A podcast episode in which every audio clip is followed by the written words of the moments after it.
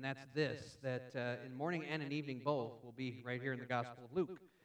Um, I want to see how we how that works, uh, how we do just coming back to the same exact uh, same exact passage, and we'll just kind of preach. Uh, it'll be a continuation. Sometimes uh, maybe it's easier just to give our thoughts to one specific passage than to two. I know it'll be. It was easier for me this week to just stay in one passage. We'd finished Ephesians with the exception of the armor of God on Sunday nights. We can always come back to that at another time and study the armor of God as an individual subject. And, and maybe in a month's time, we'll see that that's not really working, but I think it will encourage our people to come back on Sunday night, and it'll just kind of give us a one track thought for the Lord's day. In today's passage, besides that, we've been in Luke since uh, 2016, summer of 2016, we started that. And now, as weird as it is to say, here in 2018, we're only in chapter 7. And we've had some uh, subjects where we've gone off the track. We did a whole summer series on all the disciples. We did a series on the Sabbath day. And so let, us just make tracks through Luke next month and see how we do. And it's a joy just to come and hear from the Lord Jesus, whether it be looking at his actions or hearing his words. And uh, just a blessing to, to study this wonderful gospel together. Do you remember the reason Luke wrote this book? The reason Luke wrote this book, if you, if you were to glance back to chapter 1, he wrote it to a man named Theophilus, perhaps a patron of Luke's, perhaps a man who was wealthy and paid Luke to write a historical account of the life of Jesus. And Luke says, I undertook this effort, and he says in Luke 1, 1 through 4, that, that you might have certainty of the things that you have believed. You could even glance back to chapter 1 if you want to look at that. That you might have certainty concerning the things that you have been taught. So Luke is saying, Theophilus, you have invested your belief and, and, and you've heard these things. I want you to be sure, I want you to be certain, be convicted, and have confidence that what I've written and what you believe is accurate. Luke also says in Acts 2, verse 36, this Let all the house of Israel know for certain that God has made him both Lord and Christ, this Jesus, whom you crucified. Luke seems to have a desire for everyone who reads his books, Luke and Acts, that they might be certain of what they believe. This teaching, Jesus, this person, this word, is all of this right? Are you sure about that? Are you certain of the things that you have been taught? Some of you, since you were little kids. That's, That's the point of the gospel. That's the point of the study. All the prophecies, uh, the record of his birth, all the early years, the beginning of his ministry, the favor and the grace that he has come to bring. Luke chapter 4, when he announces in Nazareth that the Spirit of the Lord is upon me to preach the gospel to the poor and to heal the blind and all that. All that. Uh, the collecting of his followers, and then the announcement of the traits that must mark those who want to enter the kingdom the teaching of what the kingdom is and all the miracles that were meant to verify his message. Luke is recording all of this stuff leading to a resurrection, a death and resurrection, to, to let his readers know with certainty and confidence that Christ Jesus is the Messiah. And it's funny that we kind of talked a lot about this in the Sunday school hour. Do you ever doubt? Do you ever question? Have you ever had this thought? I mean, maybe, maybe I'm admitting something that I shouldn't. Have you ever thought this? Maybe the Muslims are right. Has anyone ever had that thought? Okay, me and Matt have had that thought. Everybody else is lying. And maybe, maybe you haven't thought that Muslims are right, but is some, are, are we sure that this is right? Like, we're gathered here in this little place, and, and churches like ours are gathered all around, uh, you know, Faith in Davidson, you got First of Washington, you got First Baptist Elmont. I mean, basically churches that are like-minded with ours, and their pastor is up thundering away just like I am, and everybody who's sitting in the pews generally thinks, we got it right. We got it right. And those guys over there, they got it wrong, right? And, and Kingdom Hall, they got it wrong. Mormons, they got it wrong. But you know what? The Mormons, the people in the mosque, and the Jehovah's Witness, and the Roman Catholics are still thundering away, and they're saying, we got it right. So do you ever think maybe we got it all screwed up and someone else is right? You ever think that? Maybe Jesus really isn't the only way. Maybe, I mean, certainly God doesn't want to send people to hell. Jesus, Jesus is one of the ways. Um, and, and if you are honest, everybody should raise their hands. I mean, maybe you never thought, well, the Muslims are right, but, but, but you have and we talked about Sunday school and joked about it a little bit in Sunday school. Everyone goes through these type of doubts, whether it be a momentary, just kind of a fleeting thought, or some, it can be a lifelong plague. Am I really saved? Uh, is Christ really the promised one? Right? Is what I've been taught all along the real thing? The real thing. What product is the real thing? Coke. I did a little Googling of their old commercials. I'd like to buy the world a Coke. Da, da, da, da, da, right? You know how it ends? Here's I never. I mean, you know that first part because then you turn it because it's so annoying. But then it ends like this. Um, I won't sing because I, I don't know the, how the tune goes at the end, but it ends with this phrase: "It's the real thing. What the world wants today." That's how it ends. It's, it's the real thing. In other words, if you drink something else, you're not enjoying the real thing. And so, what we're asking today is have we drunk and partaken of the real thing, or is there something out there that we've missed? Right? Luke wants us to be assured. He's writing with the design to give us conviction. And he does so in today's passage by introducing someone else who is doubting. And when he introduces the person who is doubting, everybody goes, Whoa. Because the person who is doubting is who? Do you know the passage at all? The person who's doubting is JTB. I know that's his rapper name. That's what I call him. That's what I call him in my notes. I don't want to type out John the Baptist every time, so I type out JTB. He's the one who is doubting. The greatest born among women. The prophet who pointed to Jesus and said, Behold the Lamb of God who takes away the sin of the world. He is wondering. He is questioning. And some people, we're going to read the passage in a minute, some people don't like that thought so much that they say, well, John isn't really doubting here. He's sending the question with two of his followers because they were the ones doubting. Some people don't even like to put that type of doubt on a person as great as JTB. Let's read it, okay? It's John 7, verse 18, all the way to 35. This will be today's section. We won't get to 35 this morning, but we're going to stop when I feel like it or when our time is gone and pick it up this evening. The disciples of John reported all these things to him. This is after the healing of the, of the widow's son in the town of Nain. John, calling two of his disciples to him, sent them to the Lord, saying, Are you the one who is to come, or shall we look for another? Hear the doubt? Hear the doubt? Are you the one who is to come, or shall we look for another?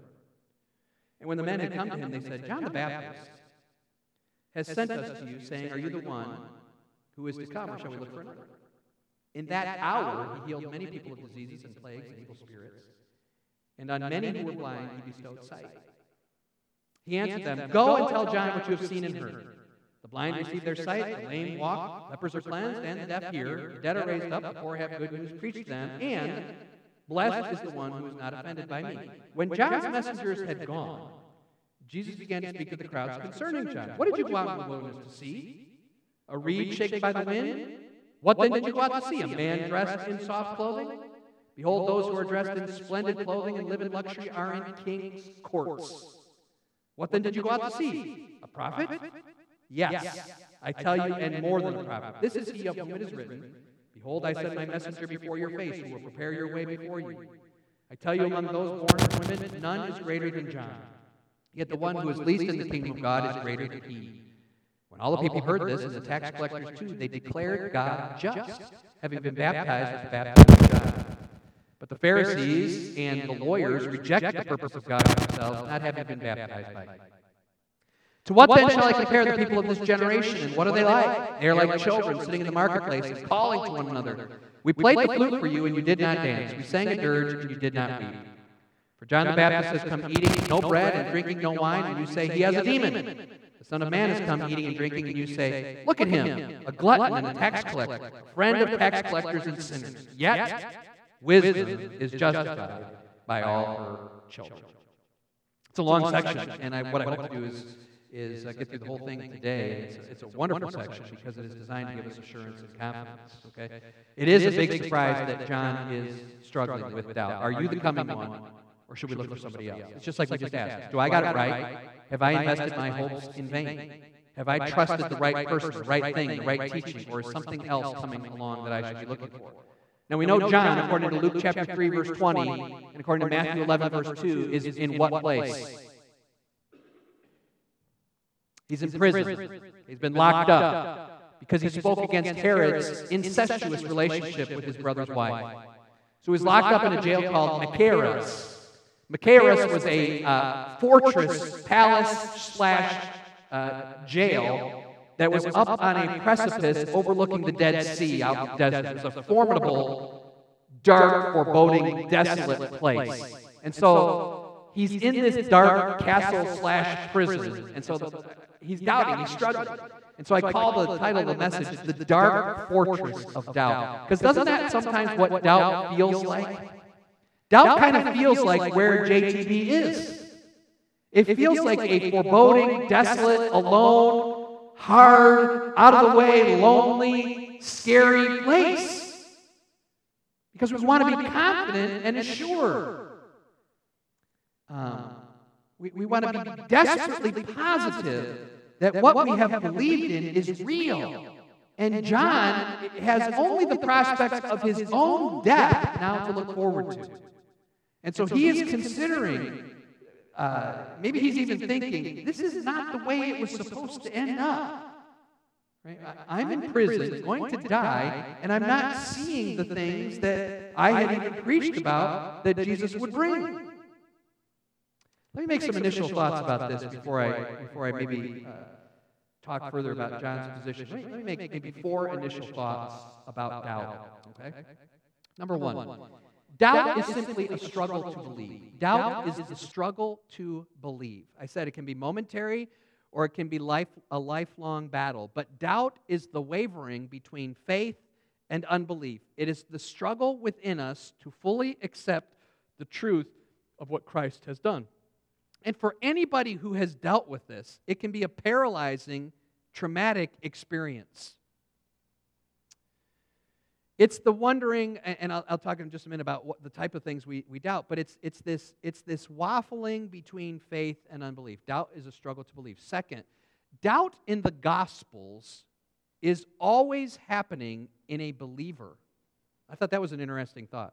Doubt in the Gospels is always happening in a believer. In other words, doubt is a believer's problem. Okay, and, and we were talking about this a little bit, but uh, this week, Lee and I, and it's like, well, well, don't unbelievers doubt? No, unbelievers don't doubt because unbelievers don't waffle between faith and unbelief.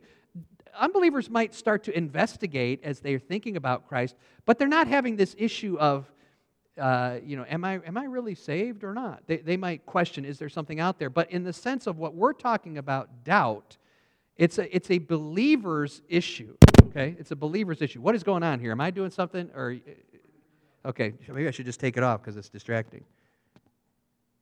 We'll just, we'll just leave it at that. Something's going on. Third, so doubt is a struggle to believe. Doubt is the gospels, in the gospels, is always to a believer. Third, even the great ones doubt. I thought that's encouraging, right? Even the great ones doubt.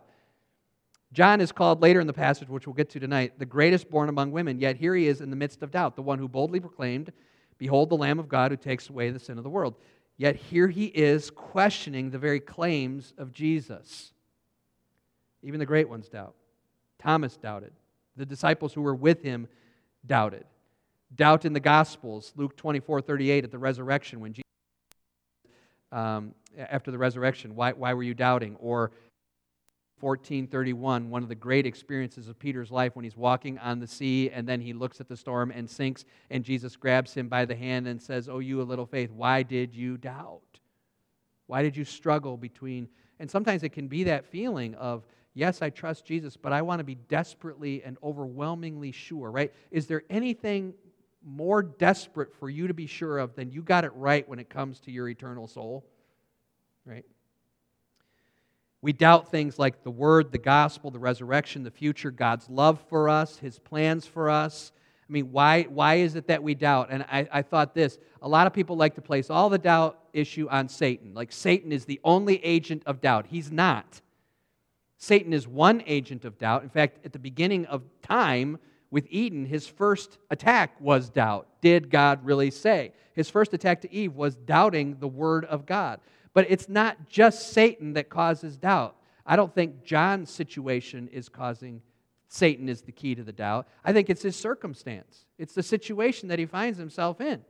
I think circumstances, I think physical illness and weakness and, and uh, tiredness can cause doubt. Spiritual attacks can cause doubt. I think disappointment with God can cause doubt. Like, God, why aren't you working this situation out in my favor? John's in prison. Maybe he's a little disappointed with God. I think one of the great keys, uh, uh, one of the great agents of doubt is our own sinful habits and patterns. When we fall into sin, we talked about this a little bit at our end of Sunday school lesson, end of our Sunday school lesson that our own sin patterns can create doubt in our lives.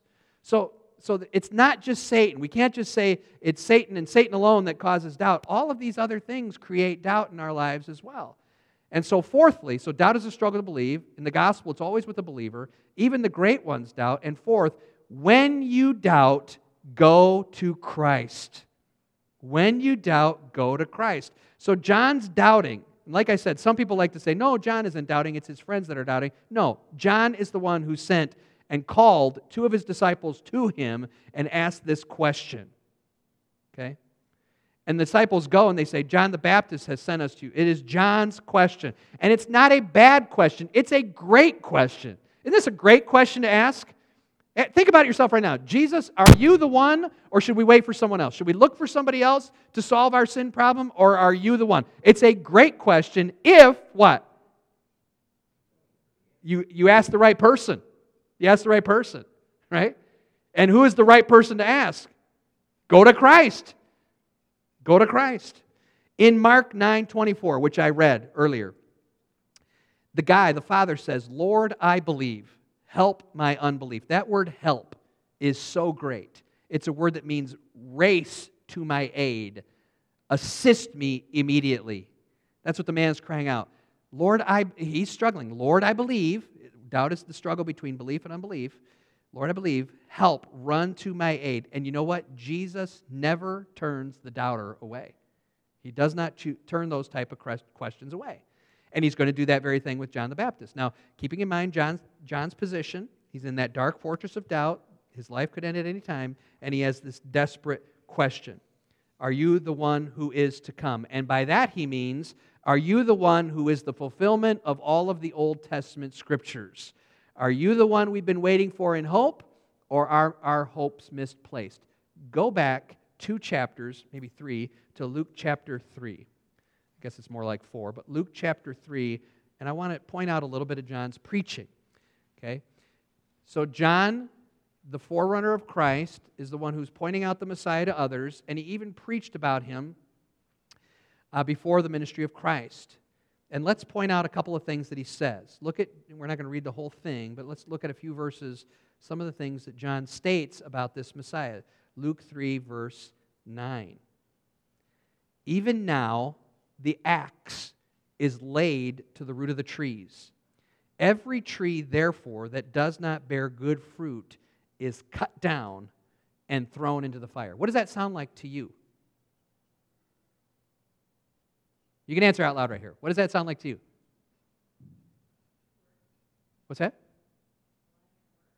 Okay, maybe so, but yeah, judgment. Every, every tree is going to get chopped down and thrown into the fire. That doesn't sound very pleasant. It sounds like someone is coming to take care of people who are relying on the wrong things, and they're going to be punished and judged. Look down at verse uh, 17, verse 16, actually.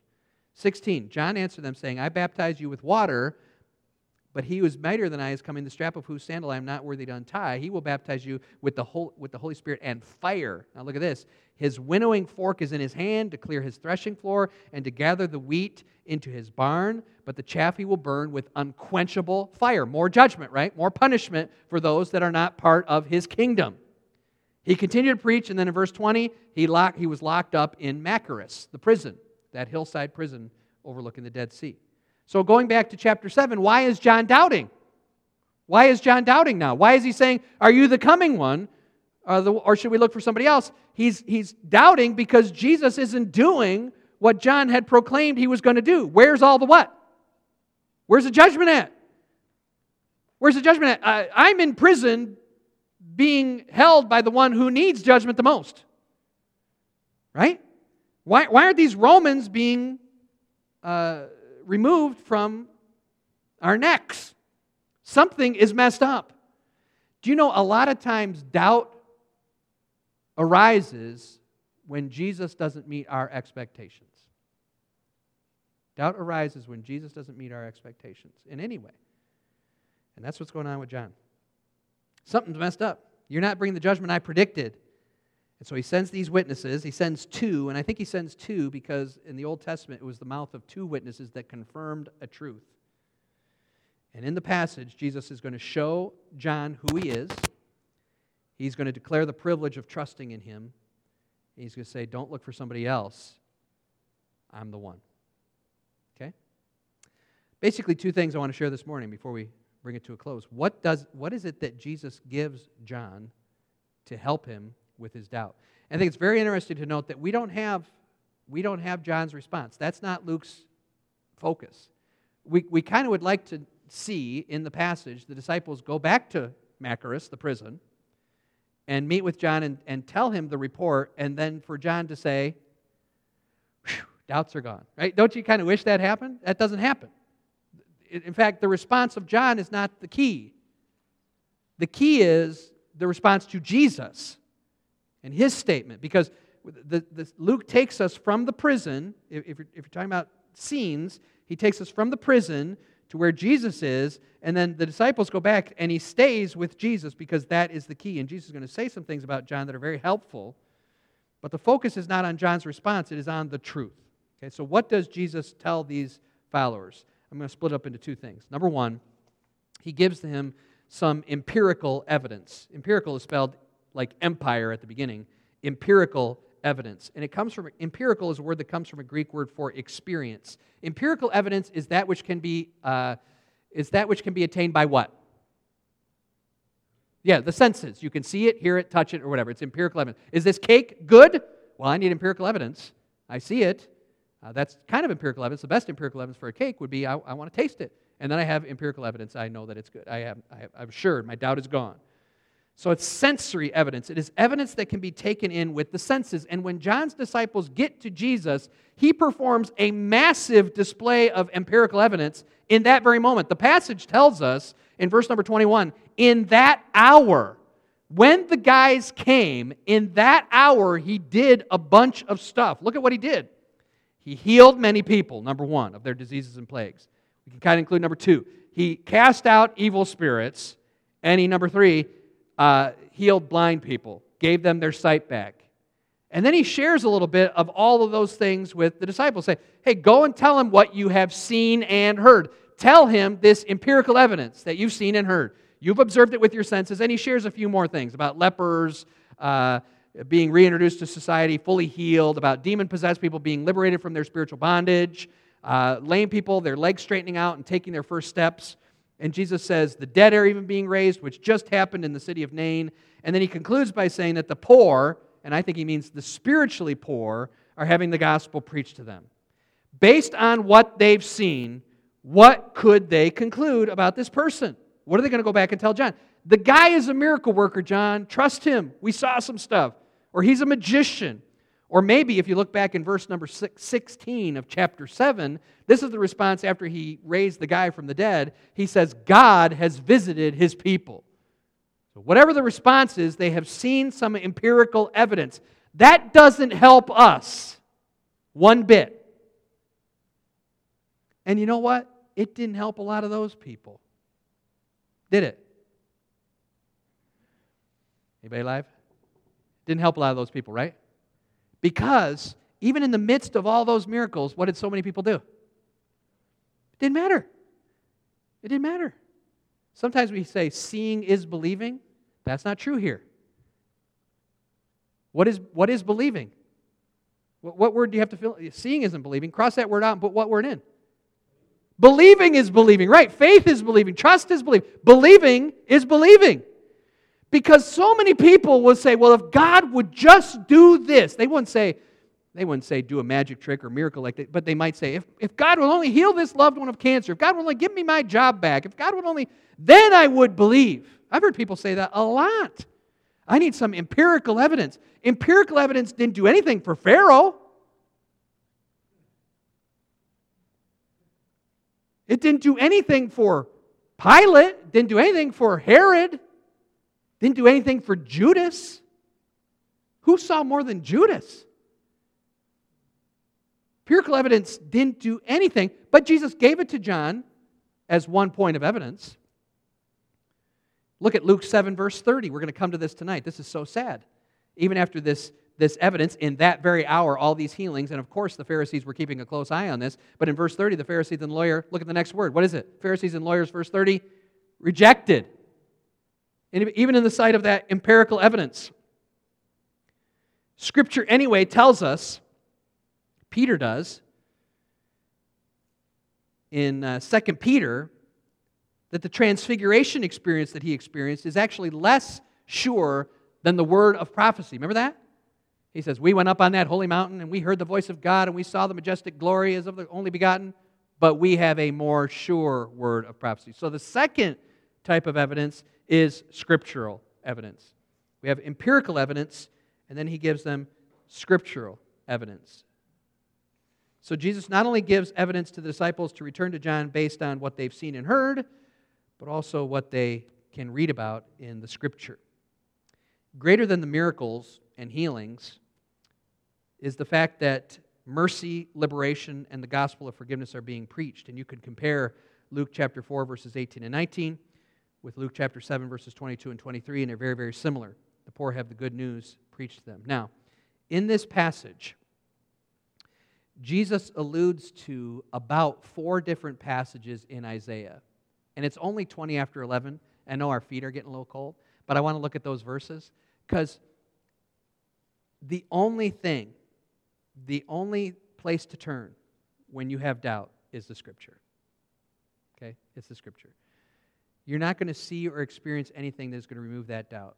You have to rest your weight upon the Scripture. And that's why Jesus gives Scripture. He doesn't, you know, if you look at Luke 7, where we're at right now, verses 22 and 23, it's not like Jesus says, um, I am fulfilling the Old Testament prop, but he alludes to these places, and I want to show you them. Do you mind looking at a few verses? Let's put a finger here or something and, and start in Isaiah 26.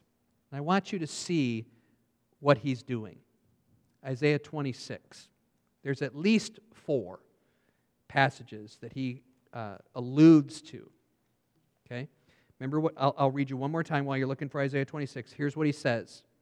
Okay? He did some stuff and then he said some stuff.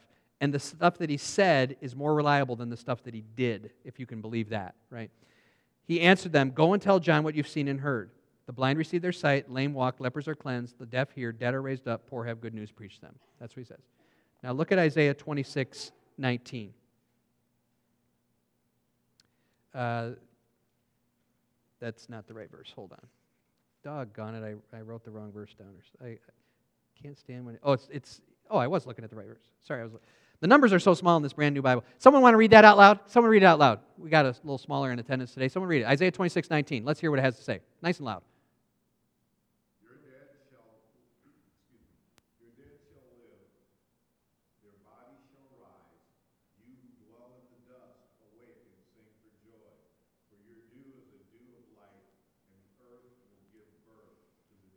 And that's what he said. The dead are raised. John, go back and tell John the dead are raised. John, you know the Old Testament, Isaiah 26. Your dead shall come to life. A couple chapters later, 29, verses 18 to 21. 29, 18 to 21. It's a longer section, but I'd like to have somebody read it. Will somebody read it nice and loud, please? 29, 18 to 21.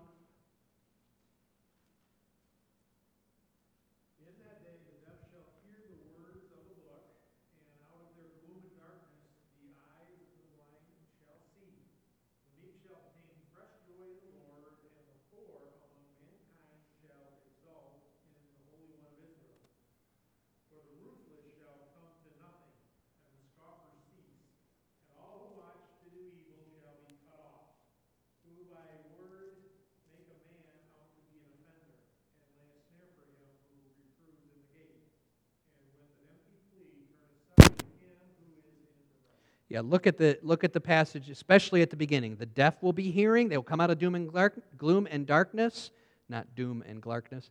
Gloom and darkness. The eyes of the blind will see. The meek will get joy. The poor. Remember, he talked about the poor receiving the gospel, and he talks about the opposite. If they don't accept, the scoffers will cease, and, and we kind of see that even in, in uh, Luke 7, verse 30. Another one. Go ahead to chapter 35, verse 5 and 6. What Jesus is showing John is, I am fulfilling the Old Testament scriptures, and this scriptural evidence should remove your doubt. Someone, verses 5 and 6. Nice and loud, please. Last one for you guys to read 35, 5, and 6. Somebody jump in.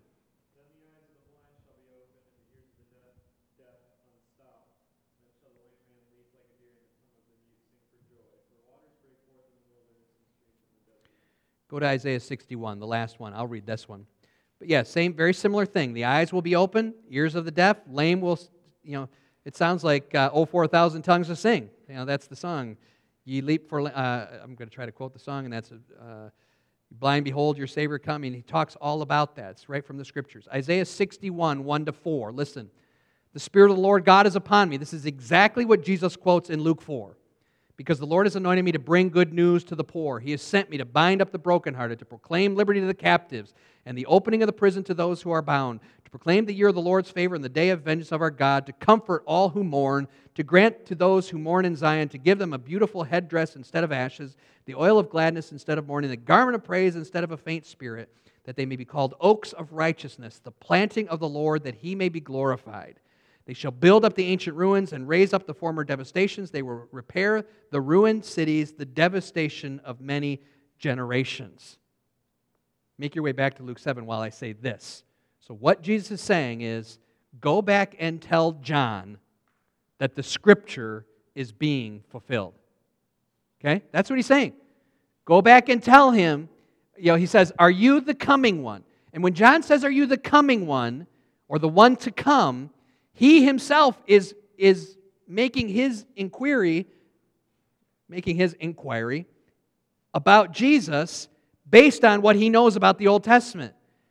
And so Jesus says, Absolutely, I am the one who is to come based on what I'm doing, but what I am doing is fulfilling the Scripture. And the Scripture is what will give you that assurance. So when we doubt, the solution isn't just to continue to muse over our own thoughts and to try to make sense of it or, or to continue to contemplate and wonder over and over. The solution is to rest our full weight on the scriptures and to see that it is Jesus of Nazareth who fulfilled all the promises of Isaiah, and it is this scriptural evidence that Jesus points the doubting one to. I already said that the most important part for Luke isn't the response of John. We don't hear what happens uh, when the people go back and share the news. The important part is the certainty that comes to the heart of the person who looks at the prophecies and see that Jesus is the one that fulfills them. Now let's finish this in Luke 7 here. There is no explanation as to why John's in prison. There's no encouragement. There's no, hey, continue to be faithful there in jail. I know it's bad. It's just this scriptural statement that he's fulfilling. And he gives this final kind of statement that is meant to be a real strengthening point, and it is. Verse uh, 23 Blessed is the one who is not offended by me.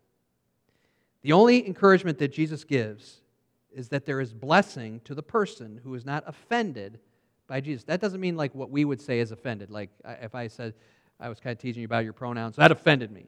You say something offensive to someone, well, I'm offended. Uh, you know, that's not what he means. Like we're offended at the statements of Jesus. You really could cross that out. Maybe your word says, stumble over me. Blessed is the person who doesn't stumble. Here's a couple verses to, to listen to and to heed for just a minute. Isaiah 8, 14 and 15. He will become a sanctuary and a stone of offense and a rock of stumbling to both houses of Israel.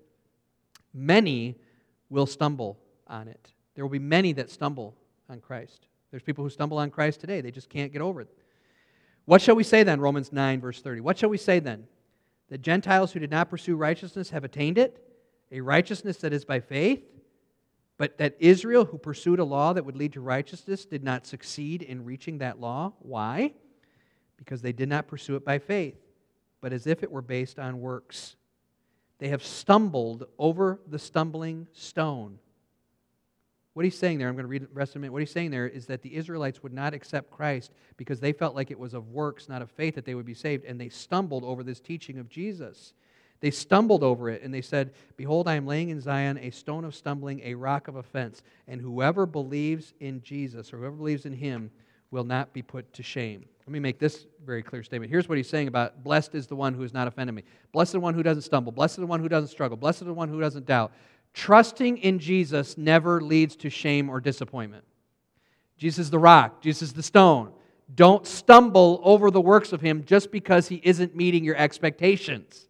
And I said, it's easy to say, well, Satan is causing me to doubt. Well, sometimes we really doubt because of our own sin or because of our own expectations. Jesus, you didn't, you didn't heal this person. Maybe you don't love me. Or, or uh, you know, Jesus, you're, you're not doing what, you, what you're supposed to be doing. And we stumble over it.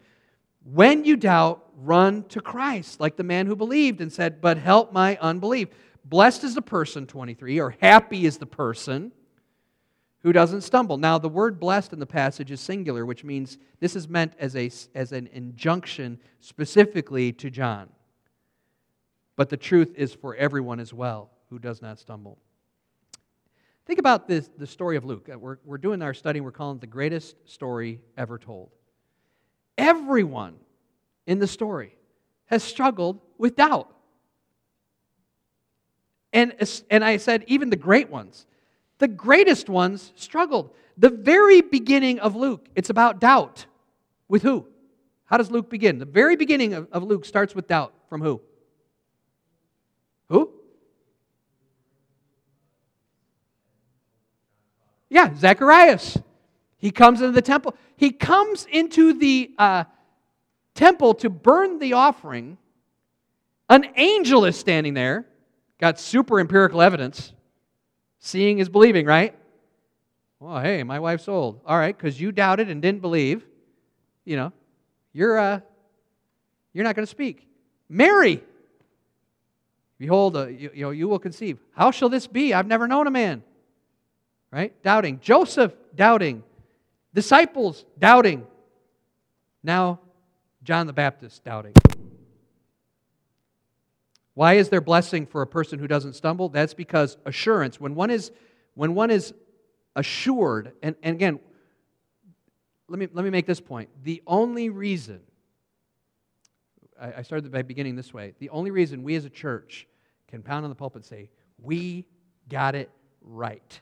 Okay? Everybody's doing that. Every church is doing that. We got it right. But the reason we're saying we got it right is because we believe this book is right. We don't have it right because we got the clever pastor, right? Because you don't. And we don't got it right because uh, we followed in the right traditions. We got it right because we're reading this book and we're believing what God says about how one comes to Him, right? Isn't that right? There's no other hope for a doubting person. If you're doubting your salvation, or if you're doubting whether Christ is, is really the answer, you, don't go home and just lay in your bed and be like, oh no, get this book open and look at it. And it takes away the doubt when you believe and trust this book. And when you have that, there is a blessing, as he says in verse 23, because when you're assured, there's joy, there is purpose, there is meaning, there is mission, there is hope, there is peace, and there is rest. Jesus did not want his followers to spend years of this kind of waffling doubt, like wondering if, they, if, if Christ is really right or if this is really the answer. Right? And that's why our study in 2 Peter on Sunday school says if you are building and adding to your faith, that brings assurance. Which is why we always say, well, Satan is the one causing me doubt. Generally, not. Generally, it's that sin pattern in your life because you haven't added to your faith. You're not growing as a Christian. And you're looking at your own life and saying, well, I must not be a Christian because I, I'm not growing. When you sense the doubts coming, trust the living Word of God that proves who the person of Christ is, that He is truly who He said He was, that He provides a life giving, hope filled gospel for anyone who would receive Him. Get out of that dark fortress of doubt and ask Jesus the right question, just as John did. And discover that sure word of prophecy, just like the songwriter says, This rock is Jesus. Yes, He's the one. This rock is Jesus, the only one. So be very sure that your anchor holds and grips that solid rock. And He wants to give you that assurance. Don't trust an experience. Don't trust your own pattern of living. Don't trust what another person says to you. Don't trust a date in your Bible. Trust the very Word of God. Right? I hope that's encouragement to you. Father, thank you so much for Jesus, our Savior. Thank you for his life giving message and, and his, his uh, sacrificial death. Thank you for his promise of peace, his fulfillment of the scriptures. We pray, Father, that as we leave this place today, we will be sure and convicted of the things that we believe, for we pray in Jesus' name. Amen.